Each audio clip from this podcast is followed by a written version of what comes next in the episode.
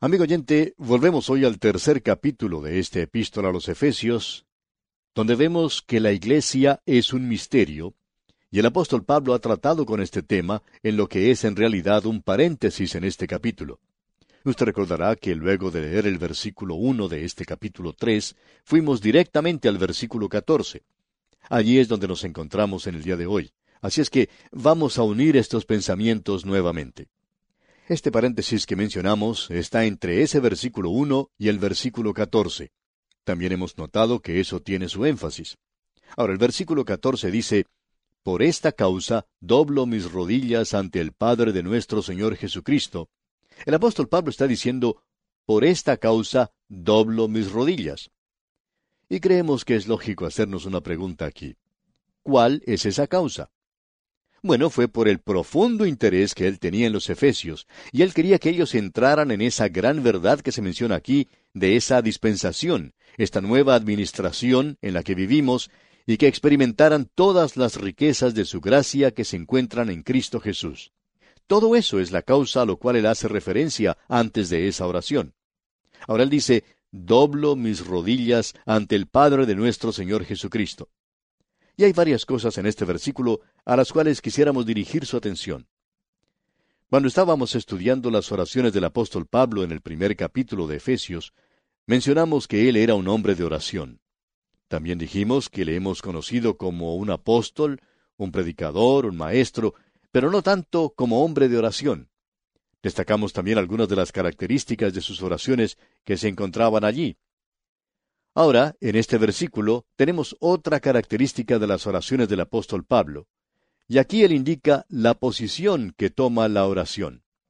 Ahora esperamos no aparecer con esto como demasiado meticulosos que pensamos esto, pero aquí lo tenemos en este versículo 14 de este capítulo 3 de la epístola a los Efesios.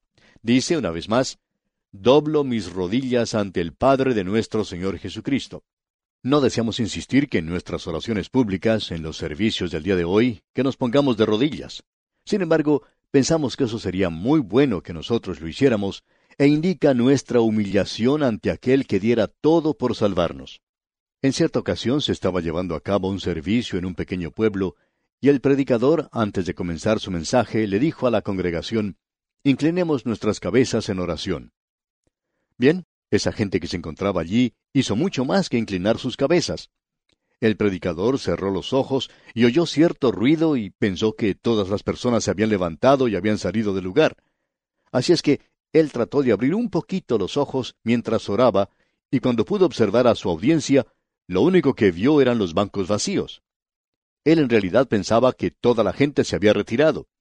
Pero ya que él estaba orando ante el Señor, continuó su oración. Luego, al decir amén, abrió nuevamente los ojos y pudo apreciar que toda esta gente había estado de rodillas y se pusieron de pie luego. Y por supuesto, este predicador pudo tener allí una magnífica reunión. Ahora no deseamos ser malentendidos en este punto, amigo oyente. No queremos decir que por la sencilla razón de que la gente se puso de rodillas se tuvo una gran reunión. Pero sí deseamos decir lo siguiente, que pensamos que eso ayudó mucho. Creemos que estamos perdiendo mucho en las iglesias donde reina la formalidad, donde aún existe un rito y nosotros perdemos algo de nuestra cálida y estrecha relación con el Señor Jesucristo. Sentimos que deberíamos tener más de esa familiaridad en la adoración y más reverencia hacia Dios, especialmente cuando estamos orando. Debemos ocupar nuestros lugares. Nosotros somos sus criaturas. Deberíamos postrarnos delante del Dios Todopoderoso. Pablo dice que así es como él oraba. Y opinamos que esa es la forma en que nosotros deberíamos orar también. Es sorprendente notar cuánto ayuda cuando uno está estudiando la Biblia y se pone a orar, pero inclinándose, poniendo nuestro rostro en el suelo. Creemos que eso es algo muy bueno para el hombre. Pero no vamos a insistir en ese punto. Pero deseamos destacar que esta es la forma en que el apóstol Pablo oraba. Y creemos que este es un ejemplo muy bueno para nosotros en el presente. ¿No se nos dice acaso que nuestro Señor, cuando fue a orar al jardín de Getsemaní, se inclinó sobre su rostro? Amigo oyente, no nos haría mal a muchos de los santos del presente el que nos inclináramos sobre nuestros rostros de vez en cuando. Opinamos que ese sería el lugar apropiado para nosotros, y así podríamos llegar a hacer esta clase de oración. Ahora hay algo más en este versículo que deseamos destacar. Pablo dice, doblo mis rodillas ante el Padre de nuestro Señor Jesucristo. Quizá usted opina que somos demasiado uh, quisquillosos al destacar esto, pero creemos que tiene su importancia. Tenemos ante nosotros aquí que Pablo oró a Dios el Padre en el nombre del Señor Jesucristo. Y usted notará que en la primera oración que vimos allá en el capítulo 1 de esta epístola a los Efesios, versículo 17, él dirigió su oración al Dios de nuestro Señor Jesucristo. Podemos darnos cuenta que esta era su fórmula, y creemos que es una fórmula bastante exacta en cuanto a que debemos dirigir todas nuestras oraciones a Dios el Padre en el nombre de nuestro Señor Jesucristo. Ahora ya veo que alguien va a decir, ¿No está usted siendo demasiado quisquilloso en cuanto a estas cosas? Bueno, escuchemos lo que el Señor Jesucristo mismo dijo allá en el Evangelio según San Juan, capítulo 16, versículo 23. Dijo Jesús, En aquel día no me preguntaréis nada. De cierto, de cierto os digo que todo cuanto pidiereis al Padre en mi nombre, os lo dará. Pensamos que los discípulos del Señor Jesucristo, que habían pasado tres años con Él, se habían convertido en un grupo de niños en muchas maneras. Creemos que a ellos les gustaba pedir y pedir mucho todo el tiempo. Ahora Él les está diciendo, yo los estoy dejando y ustedes no me van a pedir nada a mí, pero todo pídanlo al Padre en mi nombre. Ahora, ¿qué es lo que quiere decir con eso? Quiere decir simplemente esto, que cuando usted y yo oramos al Señor Jesucristo, directamente a Él, nos estamos robando a nosotros mismos de un intercesor. Usted se da cuenta que Él es nuestro gran intercesor. Y eso es lo que quiere decir el orar en su nombre. Quiere decir el ir a Dios con una oración que el Señor Jesucristo mismo puede elevar al Padre por usted y por mí. Y eso es lo que quiere decir el orar en su nombre. Creemos que deberíamos tener mucho cuidado en cuanto a nuestra vida de oración. En cierta ocasión, en un servicio especial de predicación, se le pidió a un visitante que comenzara la reunión en oración. El servicio había comenzado muy bien, pero en el momento de orar, este hombre hizo que las cosas se descarrilaran un poco. La música había sido excelente. El pastor había hecho una tarea muy hermosa al presidir el servicio, pero luego ellos le pidieron a este hombre que orara, y él oró como tres veces seguidas por el predicador invitado. Ahora no era necesario orar dos veces en la misma oración por la misma cosa. No era necesario repetírselo al Señor. Él lo escucha uno la primera vez que le pide algo. Pero este hombre repitió por tercera vez esa misma petición. La gente se decía que él iba a hacer que el Señor volteara su cabeza y mirara para otro lado, porque él se estaba cansando de escuchar esta oración con tantas repeticiones. Pensamos que no había necesidad de orar de esa manera. Bueno, Quizá el hombre que estaba orando había mirado al predicador y, quizá no tenía mucha confianza en él, y pensaba que era necesario orar tres veces por él. Sin embargo, opinamos que esa fue una repetición vana, la misma que utilizan los paganos, y creemos que debemos tener mucho cuidado en cuanto a nuestra vida de oración. Cuando usted y yo vamos a hablar ante un grupo de gente, ¿no es cierto que nos preparamos antes de hacerlo? Todo orador o predicador, antes de elaborar un programa, se prepara convenientemente para él. O sea que siempre nos preparamos cuando vamos a hablar ante otra gente. Bueno, entonces, ¿qué es lo que hacemos en nuestra vida de oración, especialmente cuando tenemos que hablar públicamente en un servicio?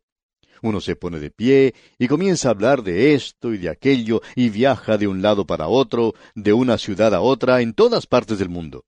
Y luego de hacerse un viaje alrededor del mundo, Toda la gente está ya un poco cansada para escuchar la explicación en ese servicio. Lo interesante de notar aquí, amigo oyente, es que Pablo se dirigió directamente a Dios el Padre en el nombre del Señor Jesucristo.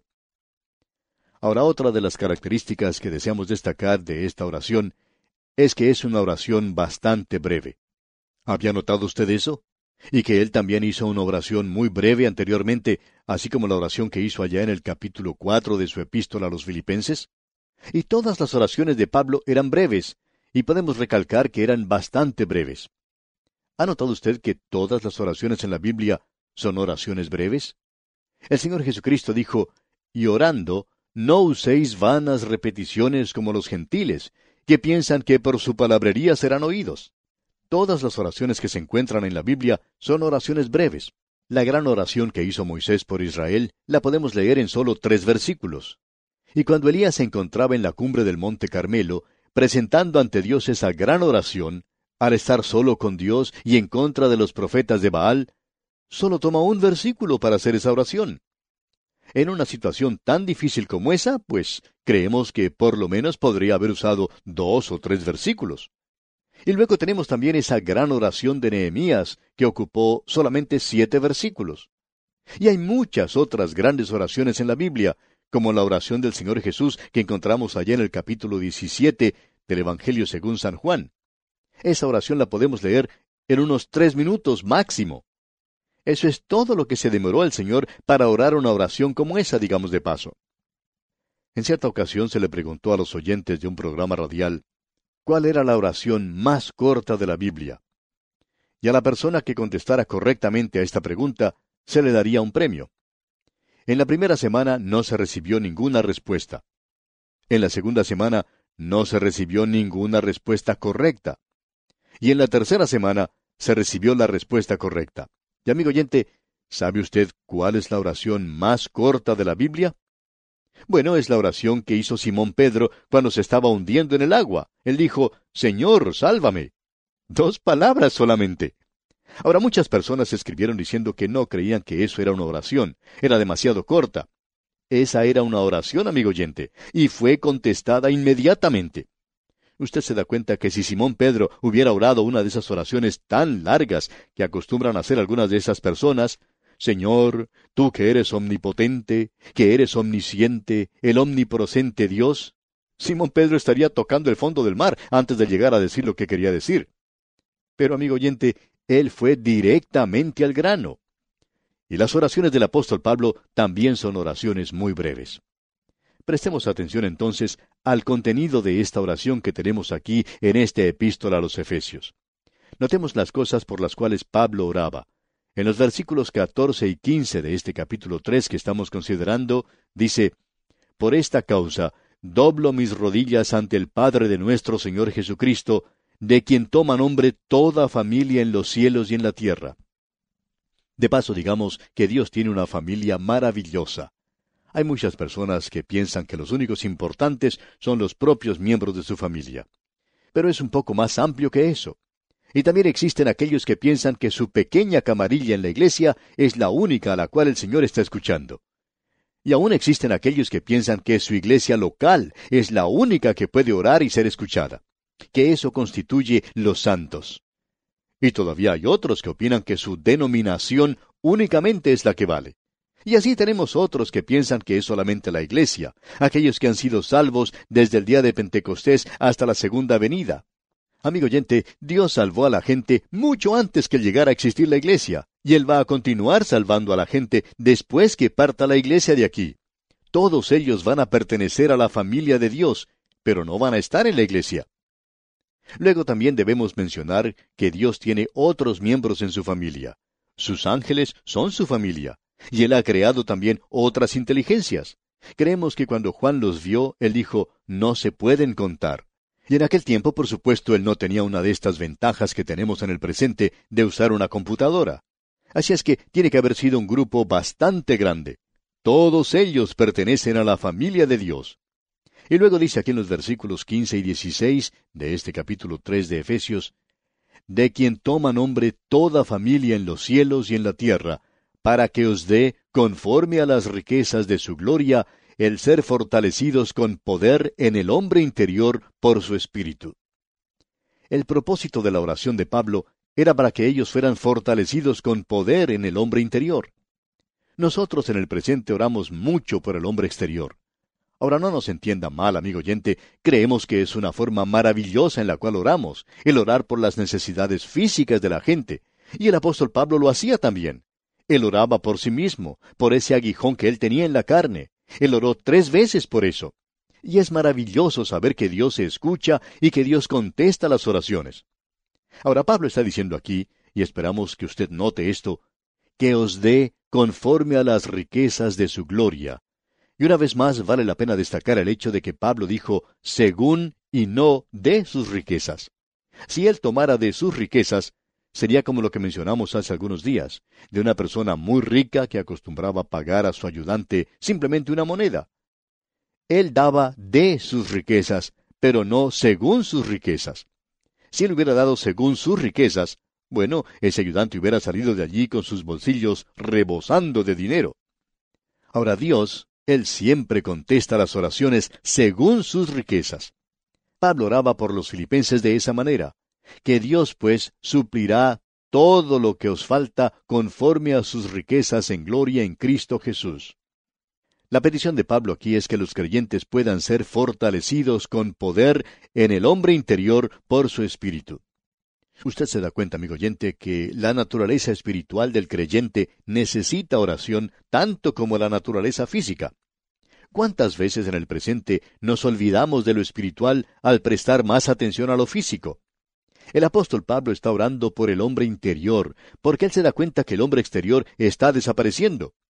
Ahora, en la segunda petición que tenemos aquí, él pide lo siguiente. Leamos el versículo 17 de este capítulo 3 para que habite Cristo por la fe en vuestros corazones, a fin de que, arraigados y cimentados en amor, Pablo está pidiendo que Cristo habite en sus corazones. Esto es el pensar los pensamientos del Señor, de Él. Vosotros en mí y yo en vosotros. Y Pablo podía explicar, Cristo vive en mí. En Cristo es la palabra más importante de esta epístola. Lo maravilloso de esto es que nosotros estamos en Cristo, esa es nuestra posición. Y que Cristo está en nosotros. Esa es nuestra posesión. Y ese es el lado práctico aquí, ya que Pablo podía decir en su segunda carta a los Corintios capítulo 13, versículo 5, Examinaos a vosotros mismos si estáis en la fe, probaos a vosotros mismos. ¿O no os conocéis a vosotros mismos que Jesucristo está en vosotros, a menos que estéis reprobados? Cristo no ha venido a visitarnos de una manera temporal. Él ha venido a radicarse permanentemente por el Espíritu Santo para vivir en nuestras vidas. Él dijo allá en el Evangelio según San Juan capítulo 15, versículo 5, Yo soy la vid, vosotros los pámpanos. El que permanece en mí y yo en él, éste lleva mucho fruto, porque separados de mí nada podéis hacer. Bien, la tercera petición que tenemos aquí es el conocimiento del amor de Cristo para que fueran arraigados y cimentados en amor. Arraigados aquí es referente a la botánica, esa es la vida. Y cimentados se refiere a la arquitectura, eso es estabilidad. El apóstol Pablo pide que ellos tengan vida y estabilidad, y eso es para todos los santos. Y de conocer el amor de Cristo que excede a todo conocimiento. Y si esto excede a todo conocimiento, entonces nosotros no podemos comprenderlo. Pero sigue diciendo aquí, para que seáis llenos de toda la plenitud de Dios. Y volviendo al versículo 18, un poco antes podemos leer, seáis plenamente capaces de comprender con todos los santos cuál sea la anchura, la longitud, la profundidad y la altura. Bien, la anchura se refiere a los brazos de Cristo que pueden alcanzar a todos alrededor del mundo. Yo soy la puerta, el que por mí entrare será salvo, dijo Jesús. La longitud de esto comienza con el Cordero que fue sacrificado antes de la fundación del mundo y continúa hacia el trono ante el cual está el Cordero que ha sido sacrificado.